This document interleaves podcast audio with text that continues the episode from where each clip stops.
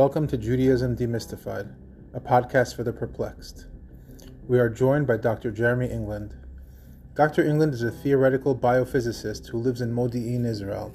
He was raised Jewish but did not study Judaism until he had attended graduate school at Oxford University. He now considers himself an Orthodox Jew. He earned a bachelor's degree in biochemistry from Harvard in 2003. After being awarded a Rhodes Scholarship, he studied at St. John's College, Oxford from 2003 until 2005. He had earned his PhD in physics at Stanford in 2009.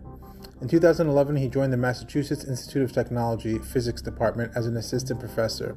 In 2019, he joined GlaxoSmithKline as a senior director in artificial intelligence and machine learning. He received semicha from Rabbi Chaim Brovender and enjoys studying topics at the intersection of Torah and scientific reasoning.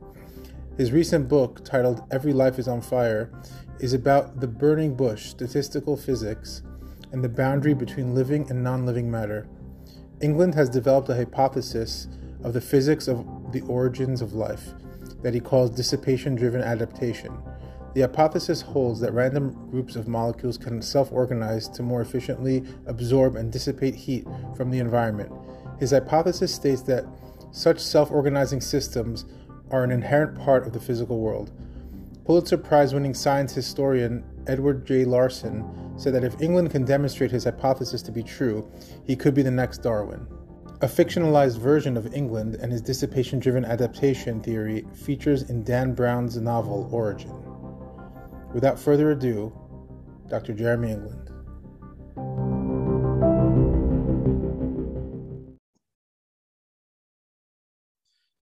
Thank you, Dr. England, for joining us, or Rabbi Doctor, I guess I'm going to call you. um, so, before we get started, I just want to tell our audience a little bit about you. Um, you can comment on this if you'd like, um, but I found it very fascinating that not many of my guests have been dubbed potentially the next Darwin. I don't know it's the first thing that comes up on your Wikipedia. So and perhaps none of them have accurately been dubbed that, but in any case. Yeah. So so that that's pretty cool. Also that um the famous uh um, author Dan Brown, he created a fictional version of you in one of his books, Origin. And uh, also, you appeared on the Sean Carroll podcast, which I thoroughly enjoyed. He's actually, uh, for those who don't know, he's a famous uh, theoretical physicist and philosopher who famously was a guest on the Joe Rogan Experience. So, what how I discovered the the doctor, the rabbi, um, is through his numerous videos on on uh, Machon Shiloh, which is an unbelievable um, resource for Torah and science. So I urge all of you to listen to those shiurim as well. Uh, so anyway, can you briefly tell our listeners uh, your origin story and because uh, we're just it's so unique. Uh, sure, very happy to, and, and thanks for inviting me.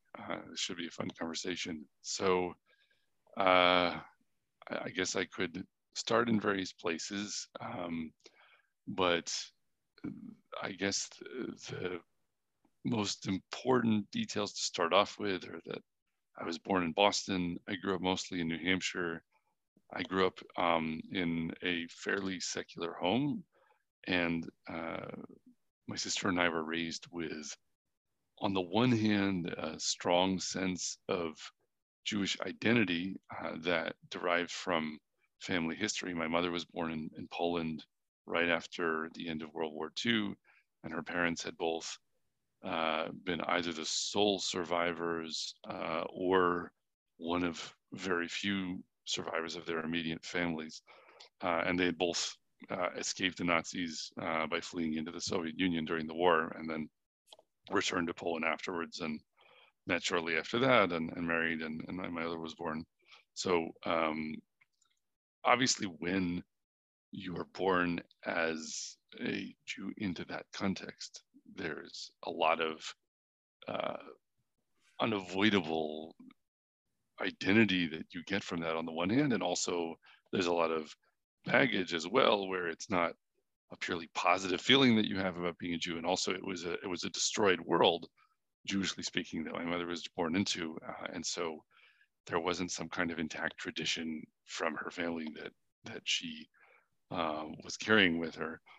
Uh, and so my, um, uh, upbringing was one that, on the one sense, uh, on the one hand, had a very strong sense of connection to being a Jew and Jewish history, but where there wasn't necessarily a lot of clarity about what that was supposed to mean, you know, what it, what what obligations it produced, um, and it wasn't.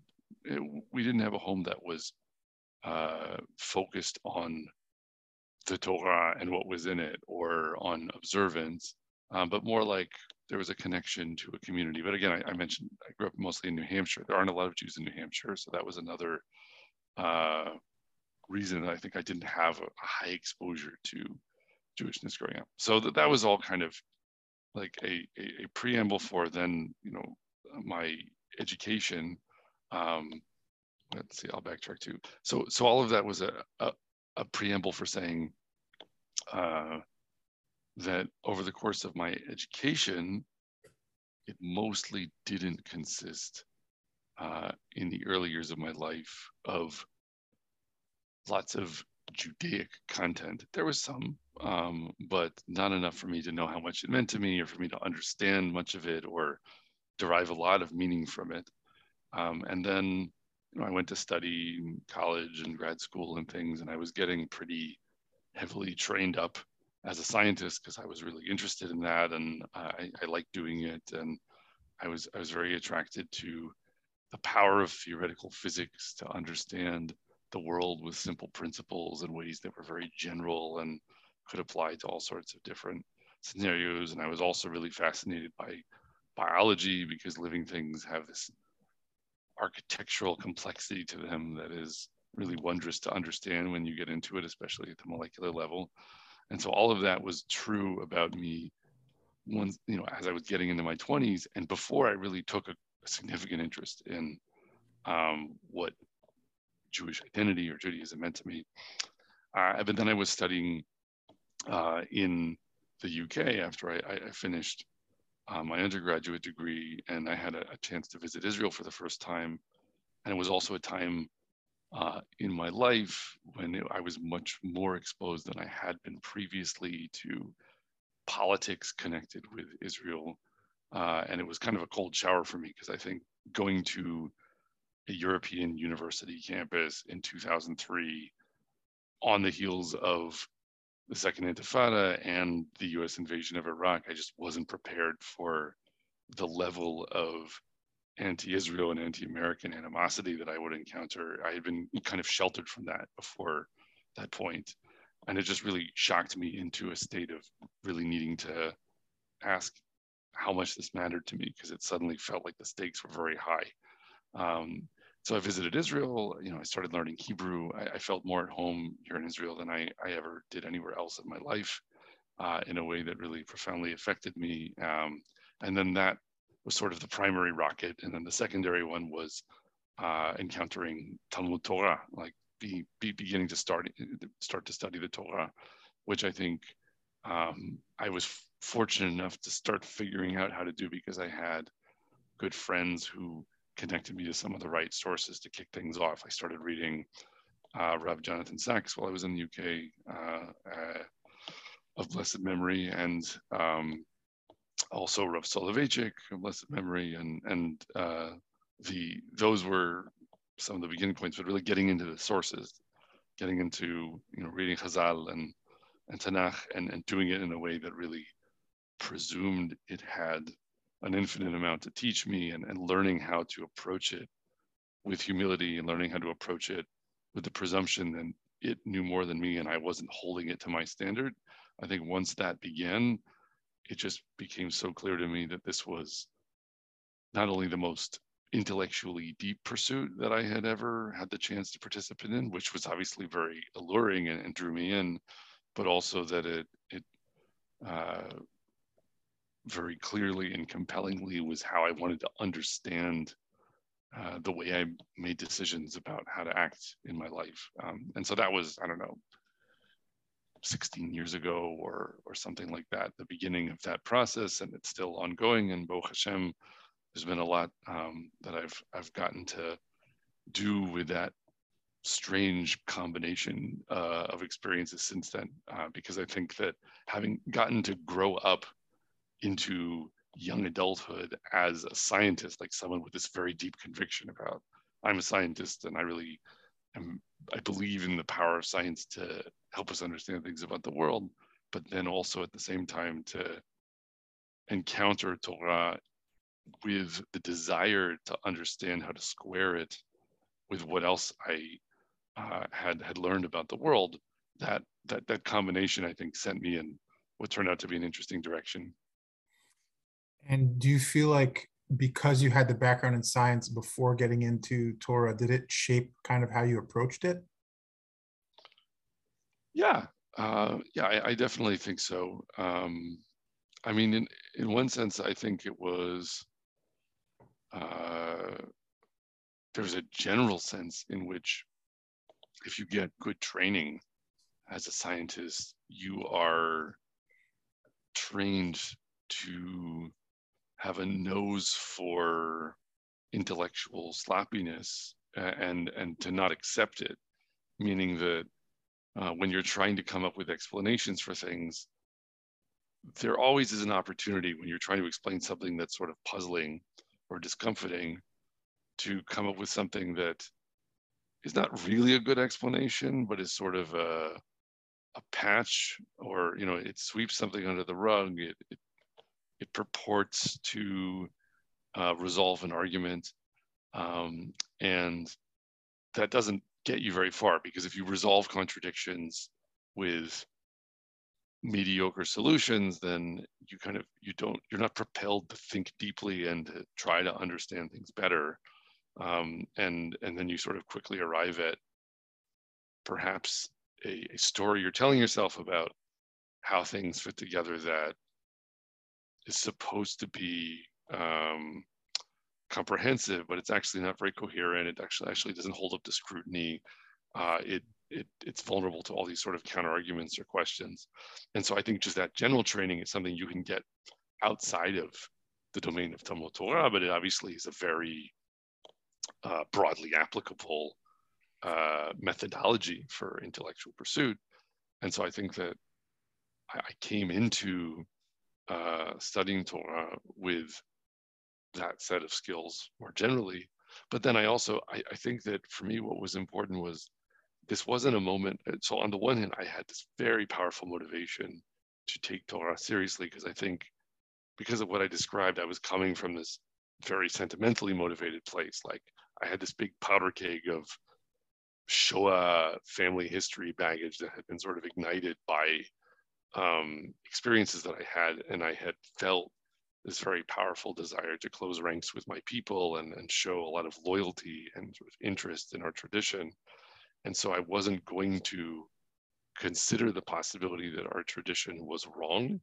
And at the same time, um, I didn't do that in a way where it was sort of let me take out my brain and replace it with another one. Like I didn't, I didn't think that that meant that what I should do is let go of what I had already learned about the world uh, that was useful and effective in it, and and and uh, start from scratch. It was more like anything, any progress that I made in my understanding of Torah, it had to be uh, done in such a way that it preserved the intellectual integrity of of what else I, I thought already could be understood. And I don't mean that means science was the higher standard. On the contrary, I think from a very early point, it was important to me to say, well, the thing, the way this actually makes sense to say that Torah is the foundation, but then you have to figure out a way of making what is effective and and make sense about science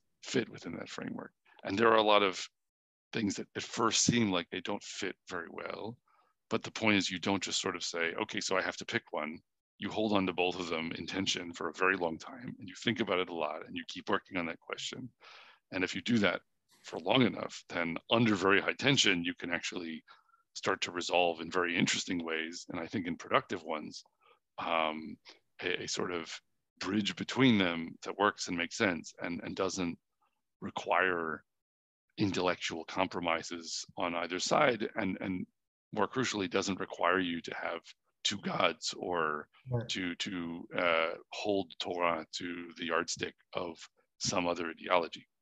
So I imagine that it, it's it, you must have had a lot of pushback or ridicule, let's say, from because it's not common that you know an Orthodox rabbi is also uh, kind of a prominent uh, scientist. So in that world, I feel like it's maybe now it's it's changing, but but like maybe as you were uh, rising up through the ranks, so to speak, you you encountered some uh, you know some pushback. Yeah, yeah. I mean, I, I would break that into different stages. Like I think um, if you if you talk in terms of the completion of my studies and the, the, beginning of my career, like as a lecturer or a postdoc or whatever, at that point, this was a personal choice I was making about how to live my life. And, you know, we're talking about um, a, a, a setting in you know, the context I was in, let's, let's say at various universities that I was at in the US, where there's a lot of professionalism in how people approach things that are just sort of diversity and choices that people make about how they live their lives. And so I never felt like um, I was being personally attacked for being uh, religious. I, uh, but I, I think, or, or at least what I would say is that if anyone ever said things that seemed sort of insulting, it was in like an offhand way that was not intentional. I don't think it felt to me like it might have felt to be very openly Jewish decades earlier um, in institutions that maybe had more sort of uh, open cultural anti-Semitism in an earlier era. I always felt very welcomed and encouraged in that sense. It's just like, oh, that's interesting. Um, there were sort of things to do with campus politics having to do with Israel, where obviously you always can meet people who are breathing fire about Israel. Um, and that was the case in grad school when I was at Stanford and um, going forward. Uh, but uh, I, so I don't think that I encountered direct hostility from the personal choice of being a, um, a more observant Jew. Uh, but once I was a professor, like I, I, joined the physics faculty at MIT in 2011 and going forward from there. And I think as my research um, got more attention and I felt more pressure, I mean, partly my research got a kind of attention that pulled the discussion into the realm of religion because some people, you know, I was doing research on things connected with the origins of life. Um, and there were people who, like in the public domain, especially on the internet, where specious claims about the connection to Charles Darwin and whatever else get made by um, the sort of maelstrom of, of rumor that is the internet. Um, the, the, upshot of that partly was that there were some people who wanted to say, oh, this scientist has disproven the existence of God because you know now he's said this about the origins of life or whatever and and once that was happening i felt like it was important for me not to just sort of step quietly and and and try not to attract attention in terms of what i actually thought about some of these questions. And so i started deliberately being um, more pugnaciously open about where i saw the boundaries of you know where where the science ended and where it started being kind of an ideological discussion or a philosophical one. And i would sometimes make comments like that in the context of uh, scientific meetings or whatever because not to say that I, I started trying to teach torah in a seminar that i gave about physics but more like um, there are things about the kind of physics I was doing where you were translating between languages, talking about the world in terms of biology or in terms of physics, uh, where I, I, felt I'd actually learned philosophically uh, how to do that in part by grappling with Bereshit, with, with uh, the book of Genesis, uh, because the question of how you relate to a world um, that can be described in different terms I had, a, you know, years earlier concluded to myself that part of, you know, when, when the Torah says, Vayoma Elohim Or Or, the, the way that speech precedes light, that part of the point of that is you know, that the light by which you see the world comes from the way you talk about it. And, and when you see in that same passage how there is a yabasha, like a dry expanse, and it is created as aretz by being named aretz, that, that Hashem gives it a name. He names it land. Um, or, or there's a arikia, like a, a firmament, um, a stretched out thing, like in the um, basic semantic uh, breakdown of, of, the word rakia. Um, and it's named Shemaim, and that makes it Shemaim. That uh, the naming of things is an important part of their bria, of their creation uh, in, in the beginning of, of Sefer Bereshit. And so um, that taught to me in a way that I think ultimately made me better at, at doing some of the science I was doing. Uh, that, that taught to me that part of how the world is created really is how we choose to talk about it. And that doesn't mean all ways of talking about it are equally valid, um, but it does mean that you can take the same thing and you have to be aware which language you're speaking when you're talking about it because you might be able to characterize it in two different ways. And then you have to recognize your role as the translator between those languages if you want to deal in both of them. And that actually, I think, helped me refine my thinking about the question of what it means to ask where life came from as a physicist, because physics is not biology and it's not actually speaking the same language. So I tried to make that point, and I would sometimes make reference to Sefer Bereshit while doing that um, in some talks that I gave. And I'm sure by that point, I was kind of ruffling feathers with some scientific colleagues, and people were saying, like, why, why is he bothering to mention that? Um, uh, because that I think does cross a red line where a lot of scientists actually feel in their own motivations an almost religious aversion to uh, any mention of biblical religion as though it has intellectual contributions to make to our understanding of, of what we're talking about. Um, and, and once I was doing that, I think not directly to my face, but I think indirectly from what I heard, there was a bit more kind of um, of an immune reaction against me. yeah. So so yeah, it, it, kind of broke into different aspects. Well, I think also like Rabbi Sacks, uh, he, he put it nicely when he was talking to uh, Richard Dawkins. He was mentioning how like Judaism or religion is trying to answer the why, and you're trying to answer the how. Science isn't really trying to answer why per se. It's just you know it's it's in a way the Torah is all encompassing in terms of you know the, the wisdom that you can take from it. It's philosophy it's it's law it's poetry it's science it's everything. So um, there's there's a lot of i guess most of the pushback against you know the the torah approach uh, to science is that you know they don't really see the connection. And i think what you're doing is is really remarkable because you're you're showing that no there's absolutely a connection and here's why xyz so i think what you're doing is amazing and uh, it's an amazing story. I, I appreciate that. I i think you make the right point but i would in response have to comment that i think that this distinction between the why and the how um, it, it, it's obvious why people try to make that division and and there's a there, there's good reason that it works to a certain degree because it is true that um, science in principle is trying to be just descriptive and make claims about how things work and and, and not make attributions of ultimate purpose to them.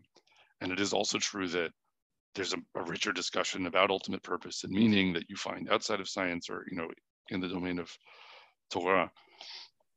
However I do think it's important also to um, point at the limitations of, of that dichotomy because I think it's both the case actually that a lot of scientists and how they teach science and how they try to understand what it is and what they're doing, that it's not really just that they say they're not interested in that in the why.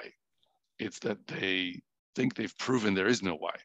They they think that actually the correct position uh, is that because of what science has revealed to us, we see that all attributions of why uh, are false and misguided because when you look at things through the correct and comprehensive lens of science, that aspect of discussion is missing and therefore it doesn't exist. And I've often compared this to taking a black and white photograph of a rainbow and then claiming that color doesn't exist. Uh, I, I, think it has to do with wow. the methodology of science that it sort of assumes at the outset.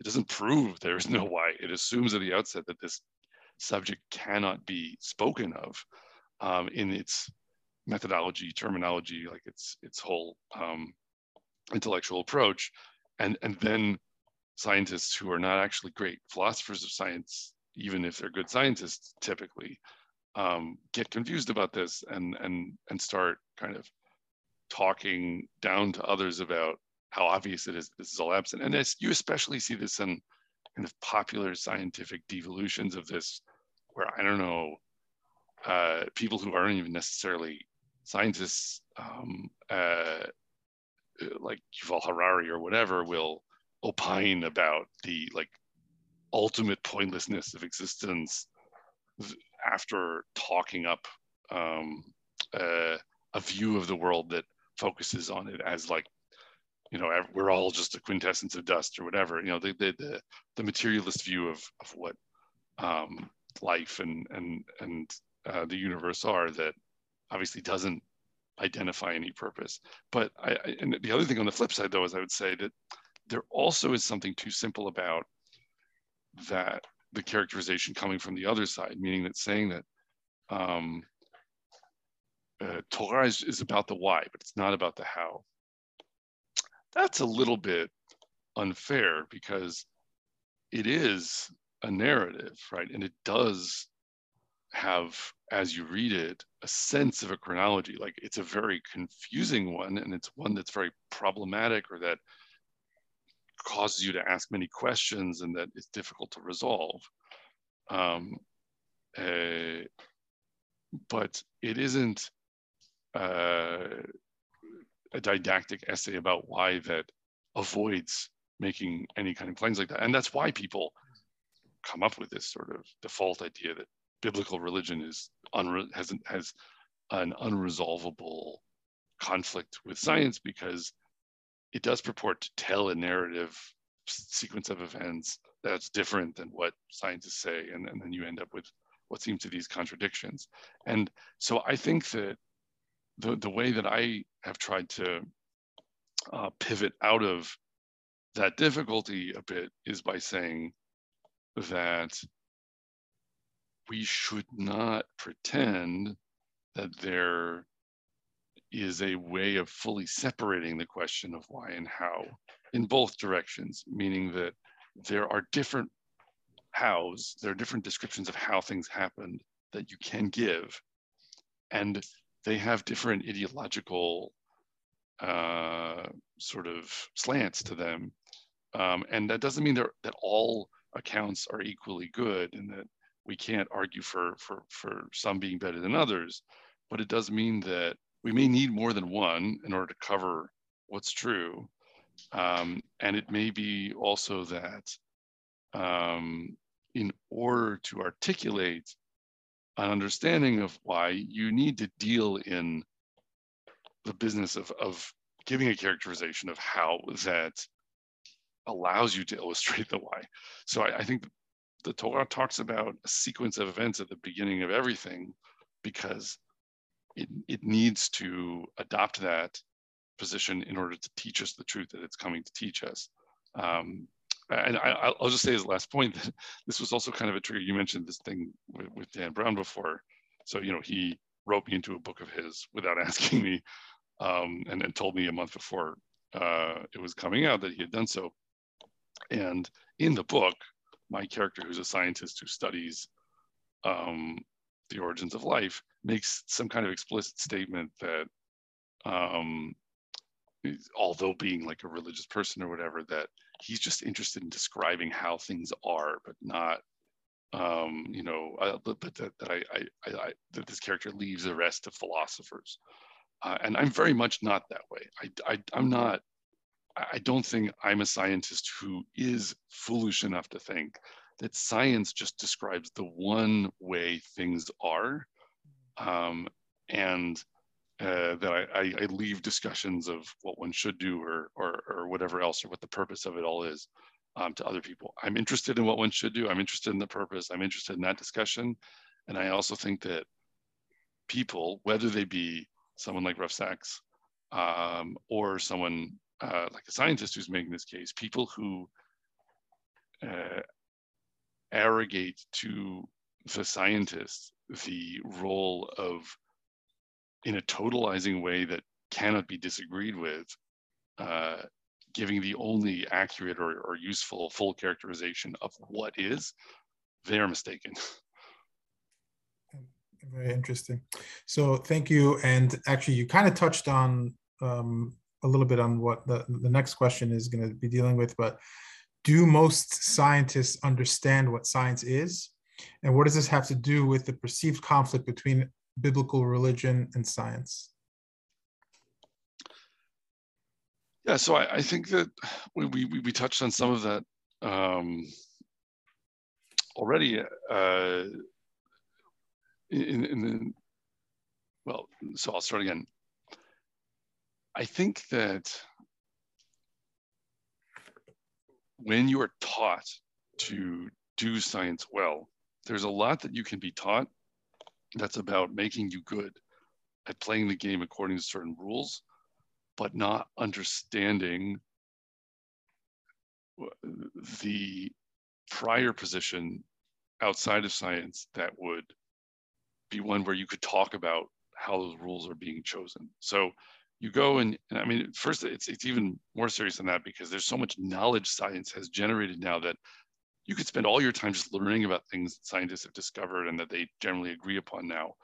Um, and you can be very knowledgeable and very skilled in certain ways, but it, it's like you you're in this walled garden um, where you can be very effective, but you don't have like the bird's eye view of it.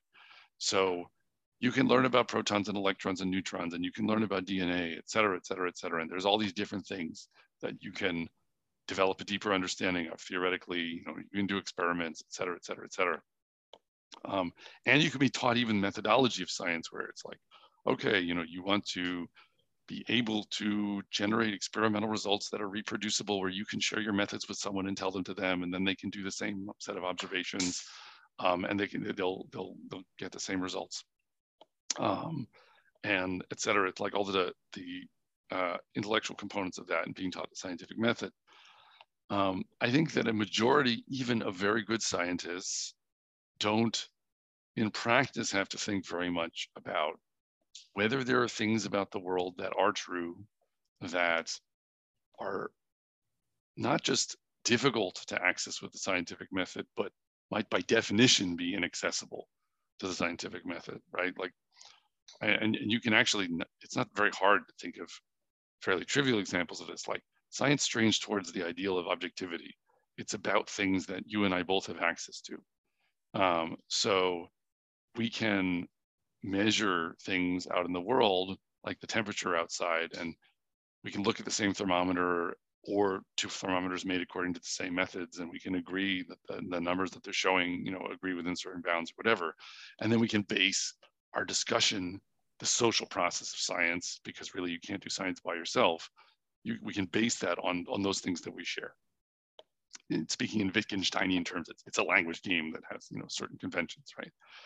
Um, if I talk about my subjective experience, there are things that I experience that no one else has access to.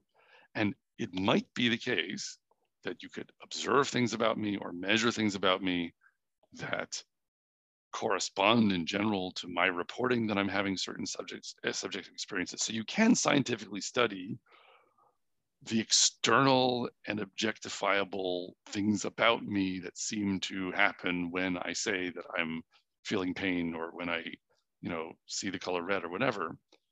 But that is not the same thing as studying my subjective experience. And it, and it never will be. By definition, it can't be. You cannot do science on subjective experience because science defines itself as straining towards that which can be made objective. Um, and and so what does that mean? Does that mean that my subjective experience is not part of anything that's true about the world? Like period? We're just done. We we, we discard it. It's an illusion. It's not as simple as that, right? Like it's it's a, it's legitimate to, to pose the question whether subject, subjective experiences are part of what can be true about the world without there being scientizably true. Um, and so I think already we're talking about like 5% of scientists who bother to ever think about that. Even ones who are very good at their job. They might be brilliant theoretical physicists. They might be, you know, Nobel Prize winning biologists or whatever, where they they learn the rules of a game within certain boundaries they've played it very well they know how to do that they know how to discover a new protein and figure out what it does they know how to propose a new mathematical term in the standard model that will you know tell you about the physics of some particle that interacts with a higgs boson or whatever but they just have never lifted their eyes to that kind of question about what science is doing because they're not encouraged to mostly when they're taught how to be scientists. Um, and i think that observation about scientists culturally is a huge part of the explanation for how scientists can be so smart and so good at what they're doing and yet also be mostly as a group very closed-minded and, and very childish in their understanding of what for example torah might have to teach about the world um, and I don't mean like, oh, if they just like sit down and think a little bit more about it, they realize that Torah is the only answer and it's obvious or, or something like that. It's a longer discussion. Um, but I, I think that their, their acculturation in a, a view of the ability of science to reveal things that are true about the world uh, as, as like the sole method for doing that, that isn't necessary for doing science well. In fact, it, it can sometimes prevent you from doing science well. Um, but it is a, a common cultural trope. Like they're taught to relate to what they're doing. And so they're walking around turning over rocks and discovering different things that are true about the world that were always true, um, but which um, just needed to be found out. Whereas in fact, they are much more so engaging in a social process where they talk to each other about what seems to be objectively predictable about the world and trying to make up together stories about how to codify uh, that predictability uh, in ways to see new implications of it. Uh, and that latter characterization, I think, is the, the, way of understanding what science is that fits into a broader worldview that's founded on Torah. And I think it actually is a, even if we weren't talking about Torah, I think many philosophers of scientists would admit that's a more accurate characterization of what science is. But most scientists don't bother to think about that. And they're even actively educated by the scientists who teach them about science um, to take a less coherent and more arrogant view of what it is that they're doing. Thank you. And uh, should we be trying to figure out if the Torah agrees with or knows about the discoveries of modern cosmology or paleontology? So I think that that question relates to the last one, and I, th I think it's it's a good um, uh, opportunity to start by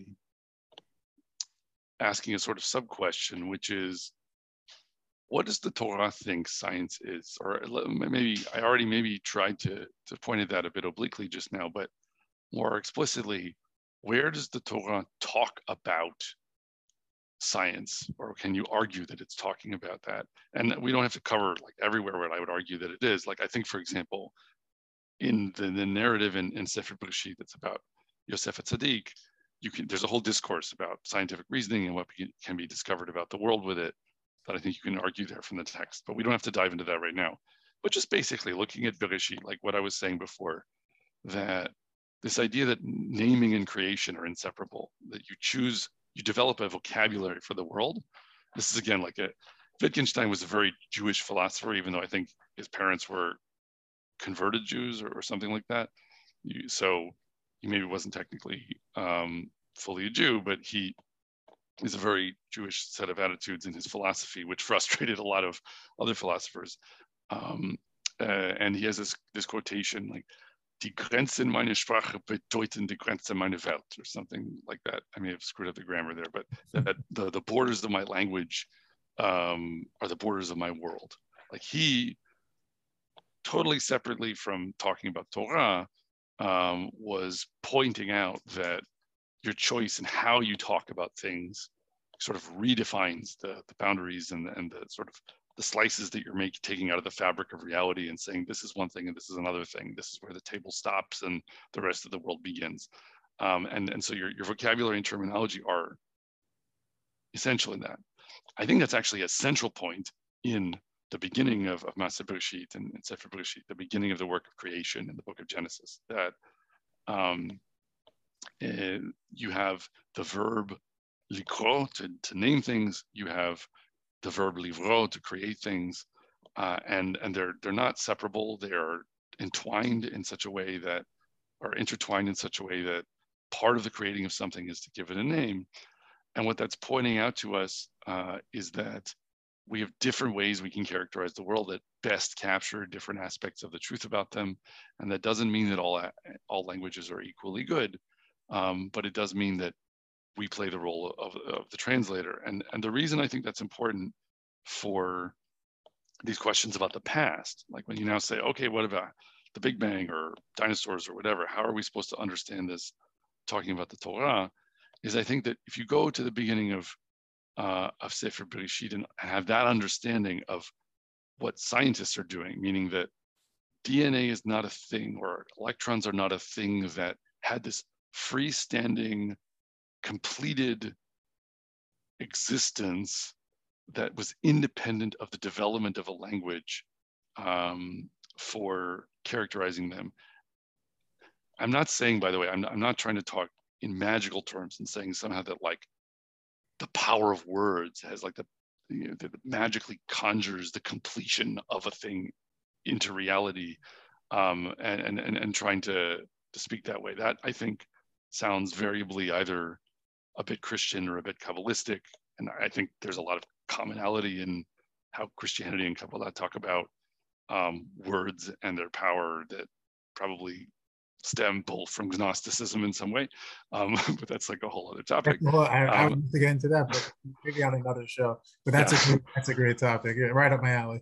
Um, so, but but in any case, I'm not talking about sort of like the magical power of words. Um, uh, what I mean is that uh, the meaning of the verbs in the Torah that are being used, what it means, what is what does it mean to create? That creation involves speech about the created thing and naming of it, the development of vocabulary, of a theory of it.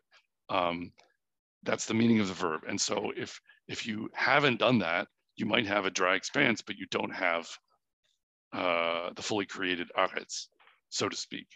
Mm. And I think that um, the, the natural sciences are about the development of ways of talking about the world uh, and they're not fully determined before people engage in the social process of convincing each other what is an effective way of talking about the world. Um, so to the degree that that's the case, uh, when we're when we're talking about how the how the Torah understands what something like science is doing, now you can go back and, and say, all right, so scientists who like to say, oh well, the Bible is nonsense because it doesn't talk about the Big Bang or what have you. Um, one kind of answer there is why would you assume that that is how the Torah wants to characterize the world? Like, what is the purpose of the Torah? And I'm not the only one who's made some version of this point.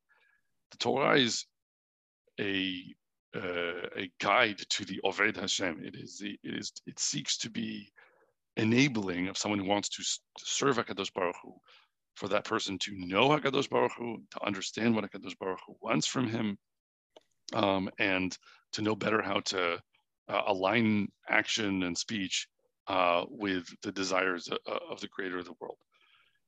It might be the case that uh, part of doing that would, you know, it would help here and there to know what DNA is or to know what electrons are, depending on what you're trying to do in your elaborate uh, effort of avodat Hashem, of serving Hashem. But are those really the first things you need to know? Like, is that the the starting vocabulary with which to relate to the world? Let's talk about, you know, quark gluon plasma or something. No, the starting vocabulary for relating to the world is light and dark and land and sea and men and women and fish and birds and you know these these are the fundamental things that you know these are the ways that the borders of the world that you set down to begin uh, on your mission and yes maybe as you get very specialized and you want to cure some disease or you want to build some technology that will maybe be useful in the course of, of serving Hashem, you also want to invent the vocabulary of electrons or what have you. But did, did we need to start there? No. And in fact, it would be misleading and um, uh, distracting to start there.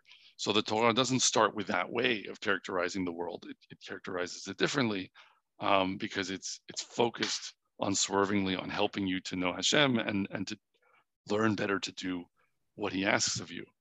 So now, now that we've said that, this question about paleontology or, or cosmology or whatever, a first answer to that simply is it should not be presumed that this is a way that the Torah is interested in talking about the world. And that doesn't mean, so to speak, that Akadosh Baruch Hu doesn't know about these things and, and would have put them in the book had he only known. Um, that's sort of speaking in a, in a, a cartoonish joke of a way, but it's kind of, in a sense, the way that many scientists who deride biblical religion um, are uh, inclined to talk about this, but that, that's not um, uh, that's not the way I think to put it. The way to put it is that uh, you you need a reason to talk about the world a certain way uh, that serves the ends of Torah in order for the Torah to take up the subject, and it, it might not have had that reason. However, the other thing I'll say uh, is that it might indeed find reasons in places that we don't necessarily expect it. Um, but when it does, it's not going to do that just to sort of prove that it's smart. I don't think that the, the Torah ever just winks at you and says, well, on the surface, this seems to be a document that is written, you know, in a certain genre and with a certain way of talking about the world. But secretly, this is written by the creator of the world. And so I have to prove that to you. And in order to, to prove that to you, I will hide uh, information about what I know about DNA here, and I'll hide information about what I know about um, dinosaurs there. But there's no point to any of it other than just to convince you. I don't think the Torah is trying to convince us that it's true. It's it's it's a brit, it's a covenant. It says if you make yourself a party to this agreement, then here's you know the other side of that promise. So you have to buy in, and then Hakadosh Baruch Hu also has promises that he makes. Uh, so it's not saying first figure out if this is true or not by testing it with science, and if you can you know, make that work, then uh, if it meets the standard of science uh, or meets the standard of whatever other God you have, um, then it's good. Uh, that's not how it submits itself. But what it does do, I think, sometimes is it takes things that may be there for us to grapple with and realizes that there are subtextual points um, that are really significant in Avodat Hashem that need to be taken up. So, for example, like whatever you make about whatever you make of paleontology, there are rocks in the ground that are shaped like the bones of giant reptiles, right? Like it's very hard to dispute that. So, the scientific process of developing a story and a theory of where those rocks that are shaped like the bones of giant reptiles come from that forensic analysis of data in the present to develop uh, a theory or an account of the past um, that is consistent with certain assumptions, that's a scientific way of generating such an account of the past. Um, you don't necessarily expect the Torah to uh, want to reproduce or agree with that account of the past because it may not be at all useful to uh, present that account in the mission it's trying to enable.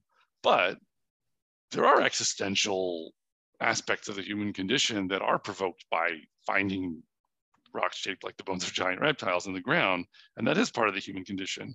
And if it's part of the human condition that the Torah sees a point in engaging with, then it will do so. And so I've, I've tried to argue elsewhere that that is something a subject that the Torah takes up if you look for it in the right place. But it doesn't do it in chronological order, and it doesn't do it, you know, at the beginning of the book of Genesis.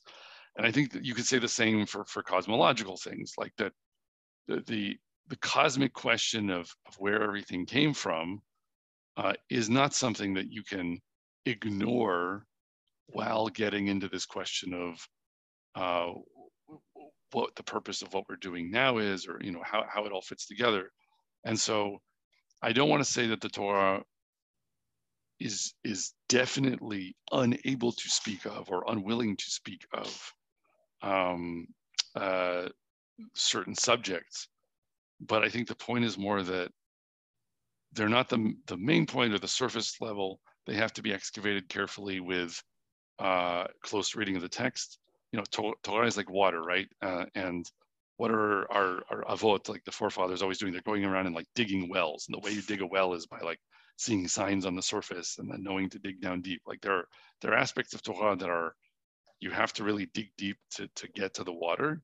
Um, and I think in many cases, those um, aspects are there, but uh, I think to really see them, they have to be approached with the kavanah, with the intention of saying, I want to see if the if, if the Torah has something to teach me about the the meaning to the human condition of the resemblance that humans have to apes, right? Instead of saying, did we descend from apes? You know, is that the real story, the true story, not the one that we're told in the Torah, but instead this other one that scientists are telling us? when you pose the question that way, it's, it's not a very useful discussion. Scientists have their way of forensically back solving into the past, and it's useful for certain things, uh, but it produces a certain kind of account of the past. Uh, if the Torah is going to engage with the question of the fact that we do resemble apes, it's going to do it because it has a point to make to you about who you are and what you're supposed to do. And I think it actually does have a lengthy way of engaging with that subject, um, but it, it doesn't do it in order to agree with the fossil record. Uh, it does it in order to uh, help the Oved Hashem, the servant of Hashem, to reflect on who he is and, and what he must do. And tying it into what you said before with language, language allows us to see like see distinctions in in our world and adam harishon is is distinguishing hu- humankind from the animal kingdom by giving it name by naming the the animals, right? Absolutely. So it, it actually ties into he's a he's a participant exactly. in the work of creation according right. to this understanding of naming um, uh, because he's doing some of the naming. And I think one of the things that that also gives an opportunity to to mention is that you might react to what I was saying about naming by saying it's too extreme a position because while it is true that you can slice the world into different pieces with different languages. It is kind of hard to avoid, on the other hand, uh, the notion that there are some things that are brighter distinctions than others, like the fact that there is night and day. That's not the same thing as like are zebras and horses two different things, or the, you know two different kinds of the same thing, um, which which is much more a choice in the development of a sophisticated language. Um, mm-hmm. obviously, in biology, they are understood to be different species because we divide them based on whether they can uh, co-reproduce fertile offspring or something like that. Um, and if instead you said, well, all right, hooves and sort of a horsey looking face, and I don't care about stripes, then maybe they are the same kind of thing, you know. So there you have this very um, an example where uh, it's it's it's very um, possible to raise different questions about um, uh, whether there's a distinction there. Night and day is harder to give up on, where you sort of say, "Oh, is it really? Is it really just us? Like we decided to say that there was night and day, and before that there was nothing to sort of uh, to to create instead." Uh, uh, but but I think that the way I have argued to to get around that, um, just one second.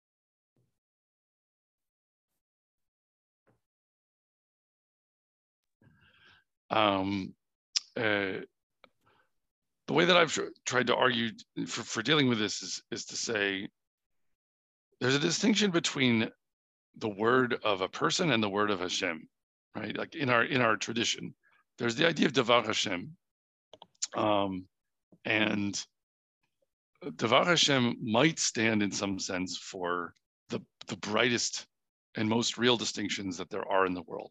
That maybe you could say that when Hakadosh Baruch Hu says something, so to speak, like what does it mean when he says something? What is the Torah saying? Is it just saying that there's a thunderous voice that sort of reverberates in the heavens and that sounds like someone with a very loud loudspeaker and they're saying whatever they're saying? I think probably that's a, an overly cartoonish and, and, and childish way of, of reading what, what the text uh, is getting at. And I think that what we need to consider instead is that we learn the meaning of that from the examples that are presented in Tanakh. So when Hashem speaks, you know, what happens as a result? Um, and the distinctions that we get from the first instances of Devar Hashem are things like the distinction between light and dark, or between land and sea, uh, between night and day, uh, or elsewhere in Tehillim, in Psalms, you're going to see things like the melting of ice is, is directly connected with Devar Hashem. And what I like about that additional example is it's sort of proof for a theory that you could develop in the text at the beginning. You could say, okay, so maybe they're the brightest distinctions in the world are the ones that the Torah considers the most fundamental. That's what Devar Hashem has to do with. And then like we are co-creators and yes, we name things, but maybe our theories and our names of things are a bit more plastic and a bit less perfect and a bit less um, fully coherent with the undeniable um, bones of reality or whatever. Uh, but, but when you look over in, in Tehillim and it says that uh, Devar Hashem is, is like is right there when when ice is melting. Ice and water is like another one of the. It's a phase transition for a physicist. It's like a very bright distinction between two phases of matter, and and that appeals as another way of asking this question. Like, aren't there some things in the world where any language that it was accurate in describing the world would have to admit that there's a difference between ice and water that's qualitative? Um, and and that's where Devar Hashem comes in, right? Asher bidvaro ma'ariv aravim, that Hashem brings on the evening with his word, because the setting of the sun is one of the brightest lines that we have in nature.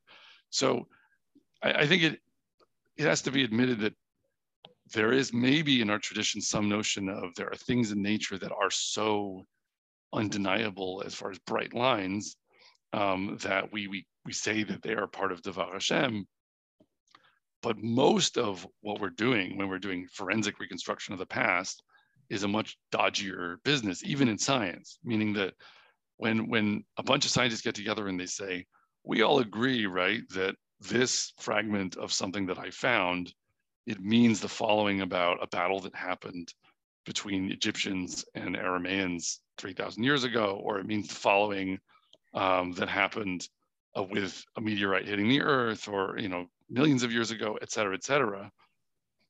Those are not unreasonable proposals to make based on certain assumptions, but they're not the way the Torah typically wants to talk about the past. And they also are themselves actually very uh, methodo- methodologically subtle, like that you can make different arguments for the past based on different assumptions and ways of reasoning from the same evidence. Uh, and, and this is something I mentioned the life of Yosef Atzadik before. Um, I, have tried to argue elsewhere more elaborately that the Torah is really interested in, most principally when talking about the past in a covenantal idea of the past, like that what in the past is assigned to you in the present about your relationship with Hashem and where do you see those signs recurring and how do you identify them? Um, the contrast with that, that I think is most vivid, is in the life of Yosef. There are two instances where someone makes a forensic case about the past uh, that is wrong based on what we else what we know that happens else in the narrative. First, when the brothers dip Yosef's Ketonet Passim, his multicolored cloak or his striped cloak or whatever, in blood and show it to Yaakov, and then he thinks that that means a beast has devoured Yosef, and it, that's not true. But the evidence is compelling, right?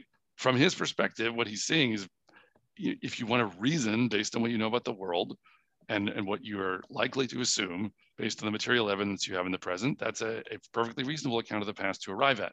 And similarly, when Eshet Potiphar, when the wife of, of Potiphar is holding on to Yosef's garment, which he's presumably not wearing anymore, and she claims that he tried to rape her, that's also a plausible account based on the facts in the present. It's always the case that cosmologists and paleontologists have facts in the present, have observations in the present, and are trying to uh, construct a theory of a sequence of preceding events that are consistent with those based on certain assumptions. And that can be interesting. It can sometimes be useful. It can sometimes be harmful, but um, it can sometimes be useful. Um, but that doesn't mean it's it's the only account and excludes all others. And, and especially when we're holding it side by side with something like the seven days uh, of, of creation, uh, to imagine somehow that we should be looking for ways in which these ways of talking agree. The first question you have to ask is, why would the Torah be trying to agree with the forensic account? Why do you assume that that is its goal? Uh, and if that apparently isn't its goal, then does that teach you something about how the Torah feels about forensic accounts of the past and um, you know, whether it has a, a, different way of talking about the past that it considers to be more central, the same way it considers fish and birds to be more central than DNA and electrons. And I think the distinctions uh, that you were talking about before, actually, from a polemical standpoint, what the Torah is doing is very significant in comparison to the ancient, you know, the ancient world that preceded the Torah. Like, for example, God is making a distinction between himself and the world that he created. Mm-hmm. And God is, you know, um, the the the creation of light that that precedes the creation of the sun is significant because the sun was one of the chief gods of the ancient world, and the sun is mm-hmm. created on the fourth day, and it wasn't even called the shemesh; it was called the referred to kind of, uh, you know, kind of uh, given a backhanded uh, introduction into the Torah by calling it a great luminary in the sky it's it, all these things are extremely significant. If if you're studying if you're learning this in a vacuum then it's not you don't really appreciate it but when you're comparing it to like other ancient works you you, you realize that the hashem is making a distinction between himself and reality by by kind of showing that he owns reality. Everything that that exists is because of him. So they're not they're they're insignificant in reality. Yeah i i, I agree with that. And i think um, there are several points that come out of what you just said that are important to make here. Uh, one of which I think is better made by by others than myself. Like I really I love reading um, uh, Rav Professor Josh Berman on on this topic. Uh, he has really previous guest of the show.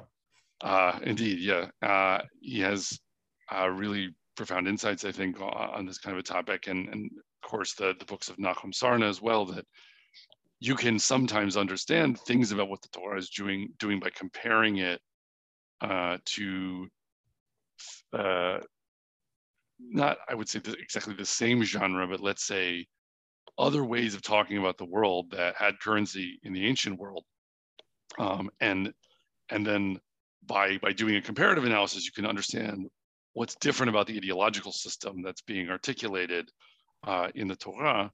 Uh, and I, I think that is more generally true also. Like, I, I won't say that you can't find things in the Torah that seem to actually be talking about some of the things that um, science uh, is is supposed to be talking about. Like I've tried to uh, engage, for example, with uh, the text of um, the Makot, the plagues in in Sefer Shemot, um, and, and, point out that there are a lot of ideas there that actually connect with things we often consider to be important uh, for for discussing biological evolution. Like you start with a river of blood, which is like this sort of primordial soup, like the liquid essence of life, and then you have this event of mass extinction of fish that is followed by frogs jumping out onto land. So there's this sense of like selection against the fish and like the environment changing and becoming inhospitable and then the animals that have another option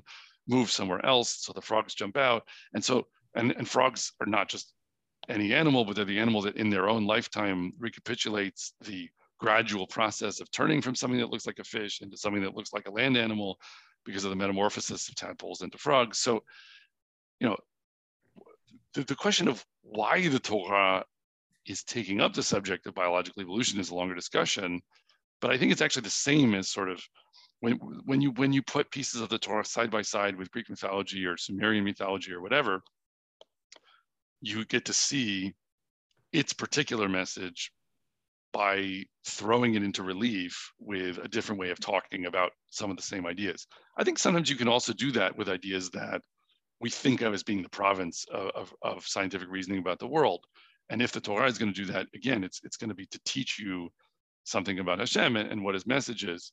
Um, I, I also think, though, that uh, the in particular, what, what you're um, referring to in, in Maseh Bereshit, the idea of location of Hashem outside the world, it gets to a, a bigger point about uh, the sort of too naive question of like, well, why isn't the Torah in the seven days of, of Maseh Bereshit, you know, the creation of the world, why isn't it talking about it and, and making it sound like the Big Bang if it knows what the Big Bang is, or if the Big Bang is is a, a compelling account of the past, which according to certain assumptions and, and certain data, it obviously is.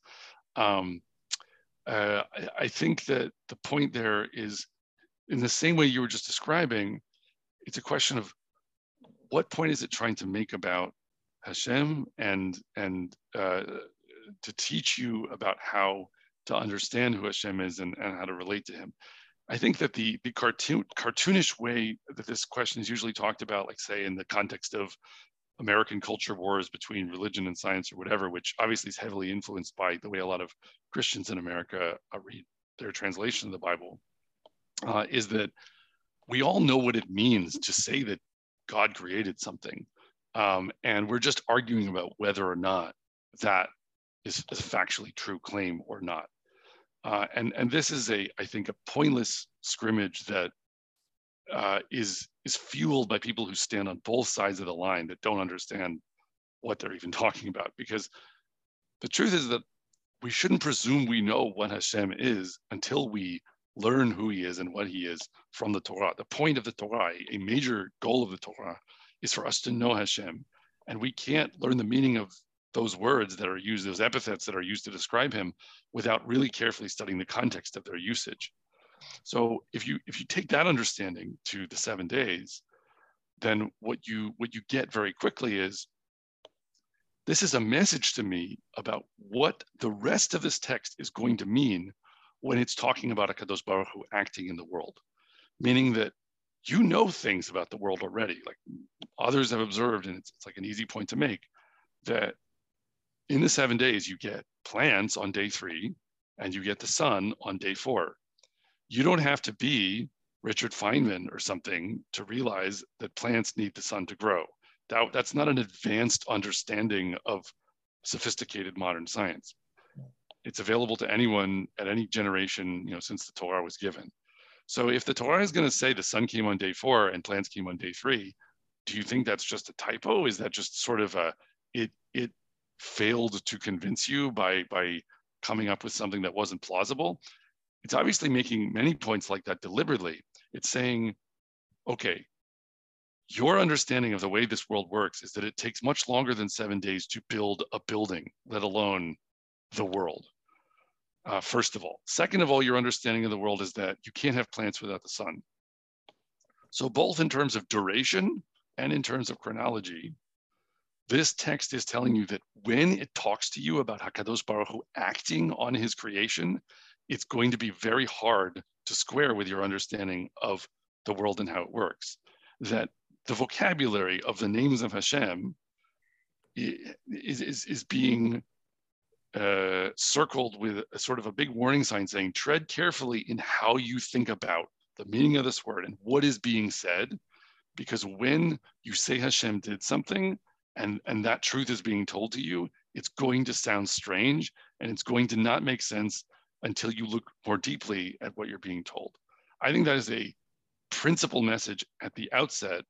Um, and, and I think it's it would have been, I think, an easier thing actually for a, sort of ancient pagan who recently converted to uh, the, the being a member of, of Am Yisrael and, and, and reading the Torah, that would be a more obvious way of reading the text because, as Professor Berman has pointed out, um, it didn't used to be the case that there was anything other than stories that tried to show you how to think about the world by talking about it in a particular way. So it wasn't like saying, let's use a methodology and evidence to construct a story that's consistent. That is a less common way of operating. It's the forensic way, it's the scientific way when looking at the past. It's saying instead, you know what the world is. You have the opportunity to observe it. Now I'm going to talk to you about what it is and how it originated. And the way that I do that, the claims that I make about that are going to uh, homiletically form a kind of essay for you about what I'm trying to propose is some fundamental idea about what the world is and what it means and, and what we should be doing in it. And, and when pagans would do that with their, their mythology, they also were not idiots, right? Like it, they weren't just fools to think that like first there was snow and fire and then there was a cow and then this and then that. I mean, when someone says that, they're not uh, just mistaken about the facts. They're they're doing that in order to teach you a way of looking at the world. And we have from our uh, our prophets that those other ways of looking at the world are flawed and, and they they lead down a crooked path and all of those things. So pagan mythologies ultimately from the standpoint of Torah are not to be trusted. But in terms of what they're trying to do, they have more in common with, I think, some of the, the narrative approaches to talking about the past um, uh, th- that the Torah is principally engaging in. Fascinating. Well said. And the last question I wanted to ask you was Did Chazal understand quantum mechanics? Yeah, so so that um, is is a bit of a, a, different subject in its own right, but it's kind of a fun one uh, to touch on. And I think it um, you know, it connects a bunch of different themes of what we've been discussing. Because I, I think the point is, for me, I always found the study of Torah the most enriching when I approached it with the humility of saying, this comes to me from Borei Olam, the creator of the world. He understands everything that I know or could know and more. And so I'm not going to say, whatever produced this text that I'm studying uh, may have been sort of missing some information. Um, and then when I when I uh, approach it in that way, it'll it sensitizes you in a way to realize, in many cases, that it understands much more than people typically attribute to it. Um, and I think that that's especially true when you're reading Chumash, like the five books of Moses or or Tanakh. Um, but I think you can you can take a similar kind of attitude uh, to the Talmudic sages uh, and and and say that the the Ruach Kodesh, the sort of prophetic inspiration um, that that fired the the statements that they made, it it comes to us in an, often a very cryptic way or in a poetic way, but when we approach it in the right way, uh, we start to see that it contains many understandings and even some that are kind of shocking um, once we realize that they're there. Uh, and we just have to have the humility to be willing to look in the right way to find them. Now, all of that with that preface being said, I'm not saying, oh, you know, the if you just sort of turn the Talmud upside down, then you can find on page 493 like a, a hidden message that's exactly the same thing as the Heisenberg uncertainty principle. I, I don't think that that is remotely true. And I think we, when when people engage in that kind of digging, um, and, and try to say it all very neatly squares, like it actually fully agrees with everything that scientists say. Um, I, I, think that that's misguided and it, it, plants its feet in the wrong place because usually when people are engaging in that activity, it's because they have a fundamental unease uh, about the Torah that they're looking to be uh, assuaged or sort of allayed by finding more proof that it's correct by the standards of science or something like that. And it, it, it's it's not actually proof anyway. Scientists, when they hear these kinds of arguments, always are are not persuaded by them because it, it's very pseudoscientific and mushy and doesn't actually work as an argument. Um, so we're not going to prove that the Torah is correct or prove that Chazal were correct about anything by trying to secretly find the mass of the electron in something someone was saying or whatever.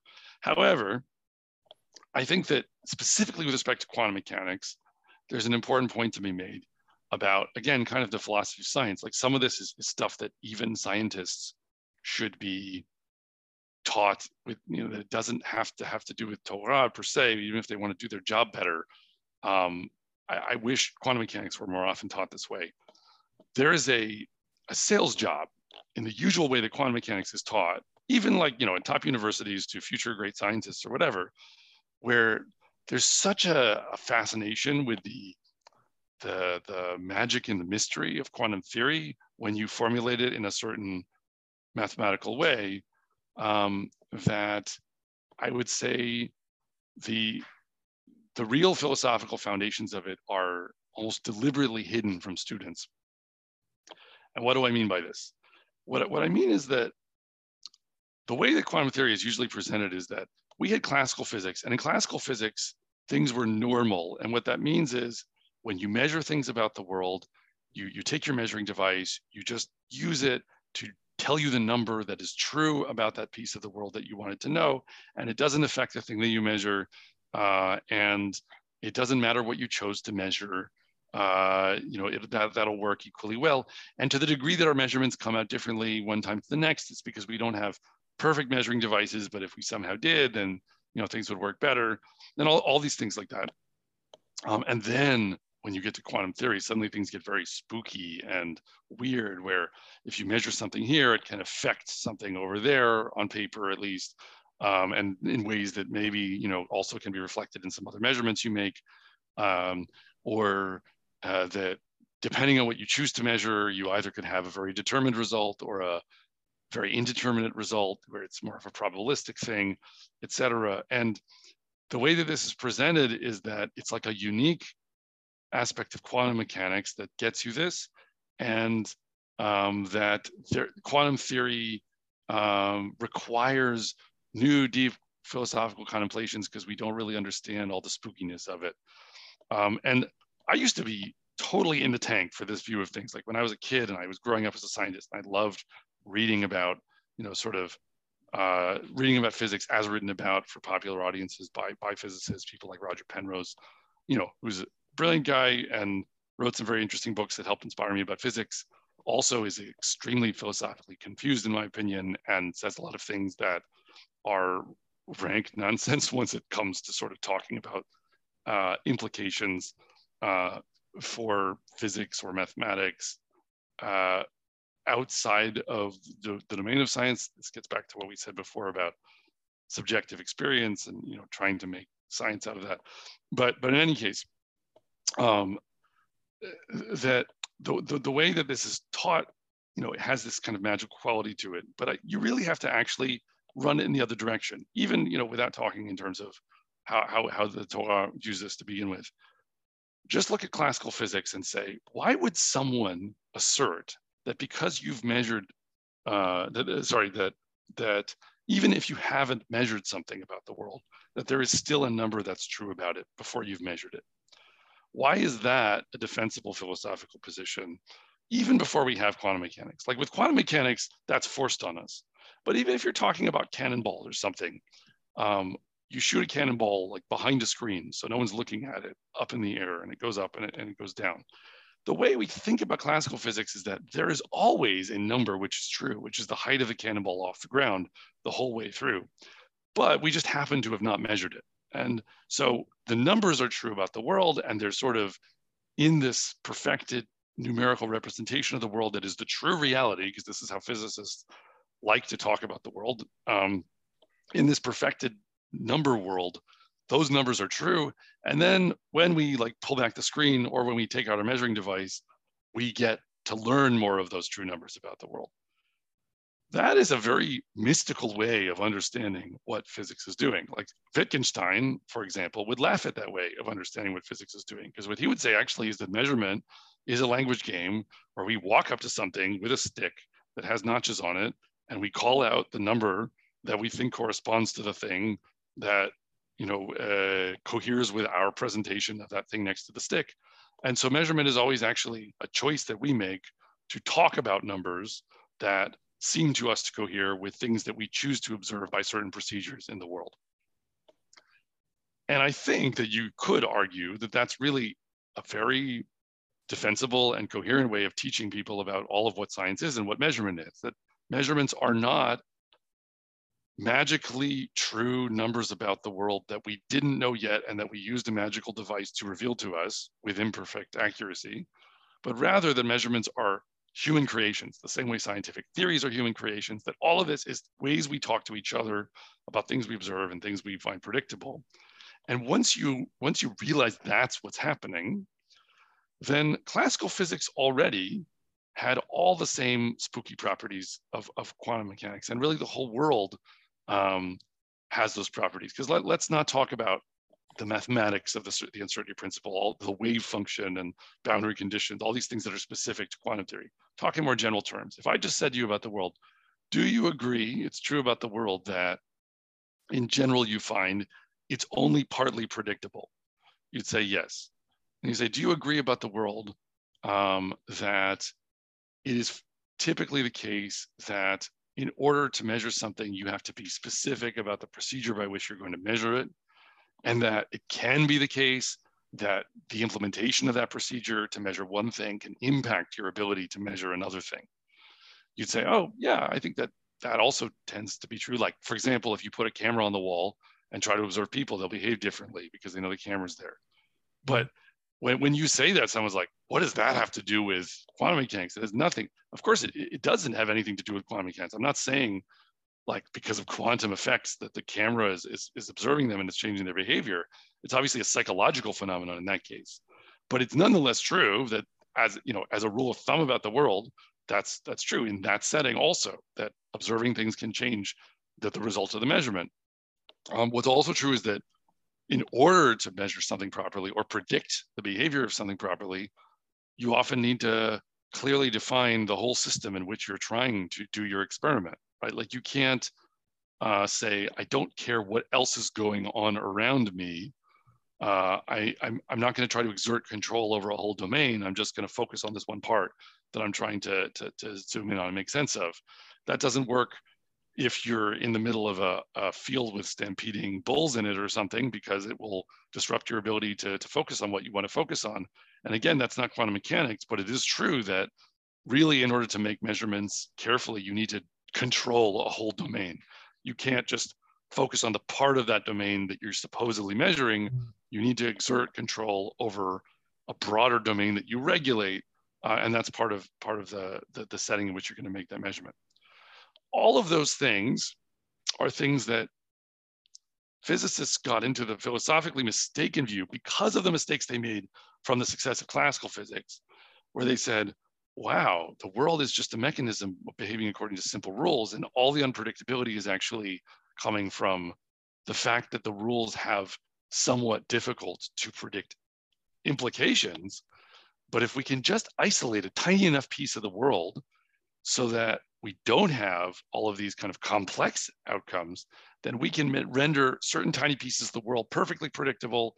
We can, uh, you know, create a situation where there are only a few things that can be measured about this thing, and they can be measured perfectly, and they can be known perfectly, um, and or to arbitrary precision, um, and that will be independent of the procedure that we devise. Like that, in a sense, was the hope when people started breaking the world into tinier and tinier and tinier pieces.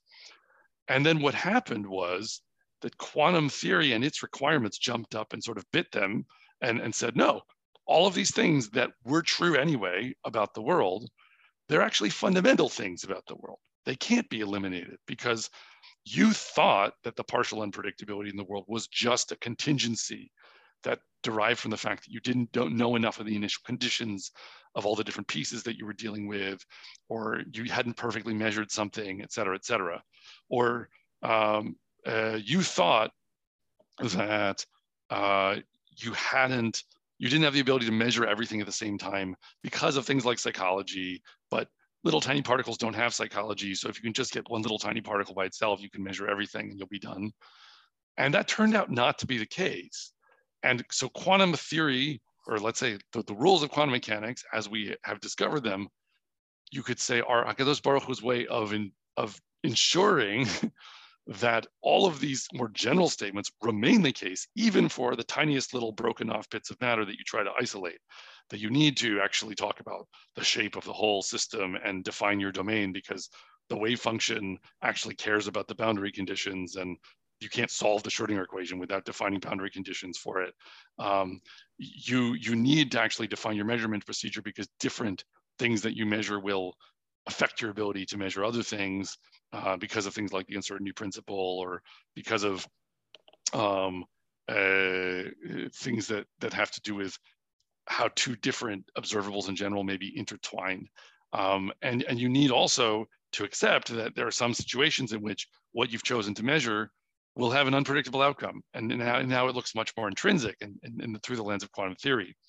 But the point is that it never stopped being the case with quantum mechanics that whether with Newton's laws in classical mechanics or with quantum mechanics, they're both theories on paper that make a mathematical representation of the world on paper and that helps us to make predictions about the measurements that we make in the world.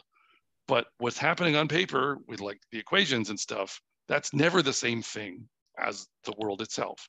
Uh, and that is a, a big philosophical mistake I think many theoretical scientists especially fall into where they, they fail to recognize the distinction between their theories of the world and the world itself.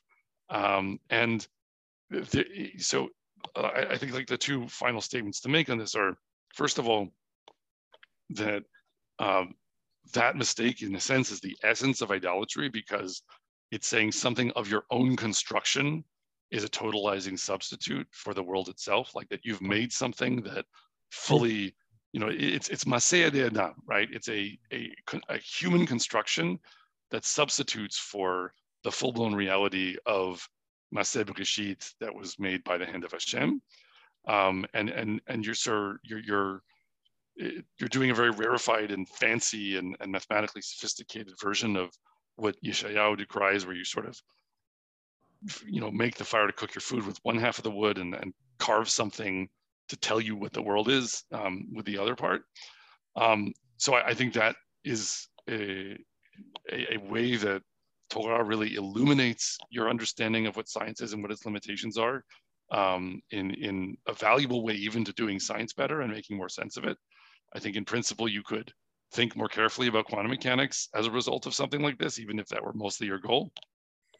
And the other thing I would say is like going back to the way the question was posed at the beginning, that there are many things in Chazal, uh, in, in, in the, the, the Talmud, in the statements of the sages, that reveal that they have this philosophical understanding, right? That they basically uh, they know that the world is only partly predictable. They know that the way you choose to measure things affects what you measure and what you can measure, et cetera, et cetera, et cetera.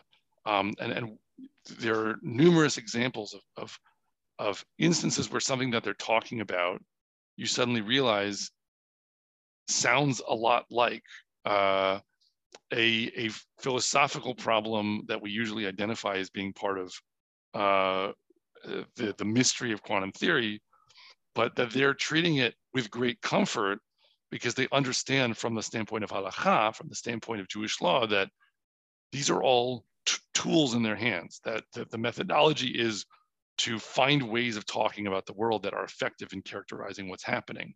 And so, of course, it can be the case that if you observe something over here, that it can affect the state of something over there. Like if you uh, slaughter a cow and you observe that there's a defect in its inner organs, then that can invalidate the kashrut of meat that was taken from the cow. And they're not in the same place. Um, like halacha, so to speak, can move at the speed of light, just like quantum entanglement. But from when we say that about halacha, it's much more obvious. It's like, well, but that's because you created a legalistic framework such that the definitions and states of things are affected this way. Um, but that doesn't mean um, that that's different actually than what quantum theorists are doing. Eh, the whole mistake is that they're they're pretending they're doing something else than that. Hmm. And I think also the fact that you know even theologically our our understanding of the uh, principle of God's unity um, and his separate nature from the world, his his uh, transcendence, I think that has allowed the Jewish people to kind of understand things from a holistic point of view, like a, a the unified field theory, right? That where everything, understanding the interconnectedness in nature, and not just seeing everything um, from you know as its own kind of uh, things. Like for example, Avodah Zarah, like you mentioned, you can fall into the trap of believing that that is the ultimate reality, and if you if you you have to kind of take yourself out of that perspective and to see things in a bigger picture in order to fully understand what you're looking at what you're dealing with. So i think the way you the way you kind of tied it all together was absolutely brilliant. And uh, thank you so much for making the time Thanks very much. I really enjoyed this discussion. Um, we got to cover a lot, a lot of, a lot of different things, uh, and uh, it's it's been really interesting. Yes, and I hope to do it again, and I hope to do one one episode on textual. Uh, you know, like you you kind of do that with Machon Shiloh, which I really appreciate when you go into the text. And we would love to just do one episode with you, hopefully with my co-host next time. He wasn't able to make it, so thank you again for joining, and uh, hope to see you soon. My pleasure. Take care.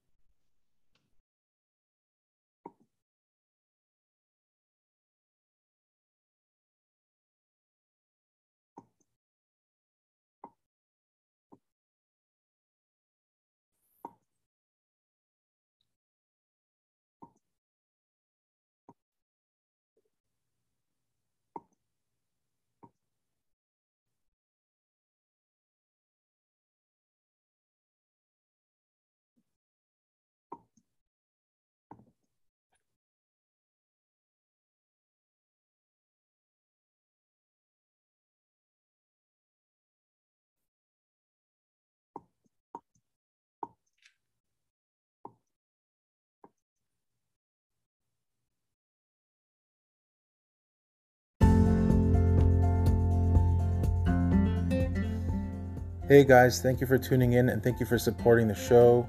As you know, it's a passion project, so what we want to do is improve the quality of the show. That means getting better equipment and so on and so forth. We're not a charity and this isn't a nonprofit organization, so if you can, you can give anything to support us. If you go to www.judaismdemystified.com, we have a page where you can contribute, even if it's a dollar Everything will help improve the quality of the show. We want to keep this going. We have a lot of great guests lined up, and there's going to be a lot of features on this new website, um, including book recommendations, website suggestions. Um, there's going to be a merch store. So, all of this is going to help us because obviously we are just two regular guys. We're doing this on our free time. This is a passion project, and we love what we do, and we're getting great feedback from you guys. So, obviously, you, the feeling is kind of mutual, and we hope to keep that going. So, again, we're just two guys, and it takes a lot of work on our free time to do this. We're both full time workers, and we both want to grow this. So, obviously, the best way to help, number one, is word of mouth. Just spreading the word. That's the best thing you could possibly do for us. The second best thing you could do for us is if you send a tiny donation, it would be great it's just going to go to better quality for the show. So, besides for that, we also have a section where you can send your suggestions, which means topics that you want to hear or guests that you want us to interview. All of that will really help us grow the show. And again, we want to thank you for everything you've done, and we look forward to an amazing future together.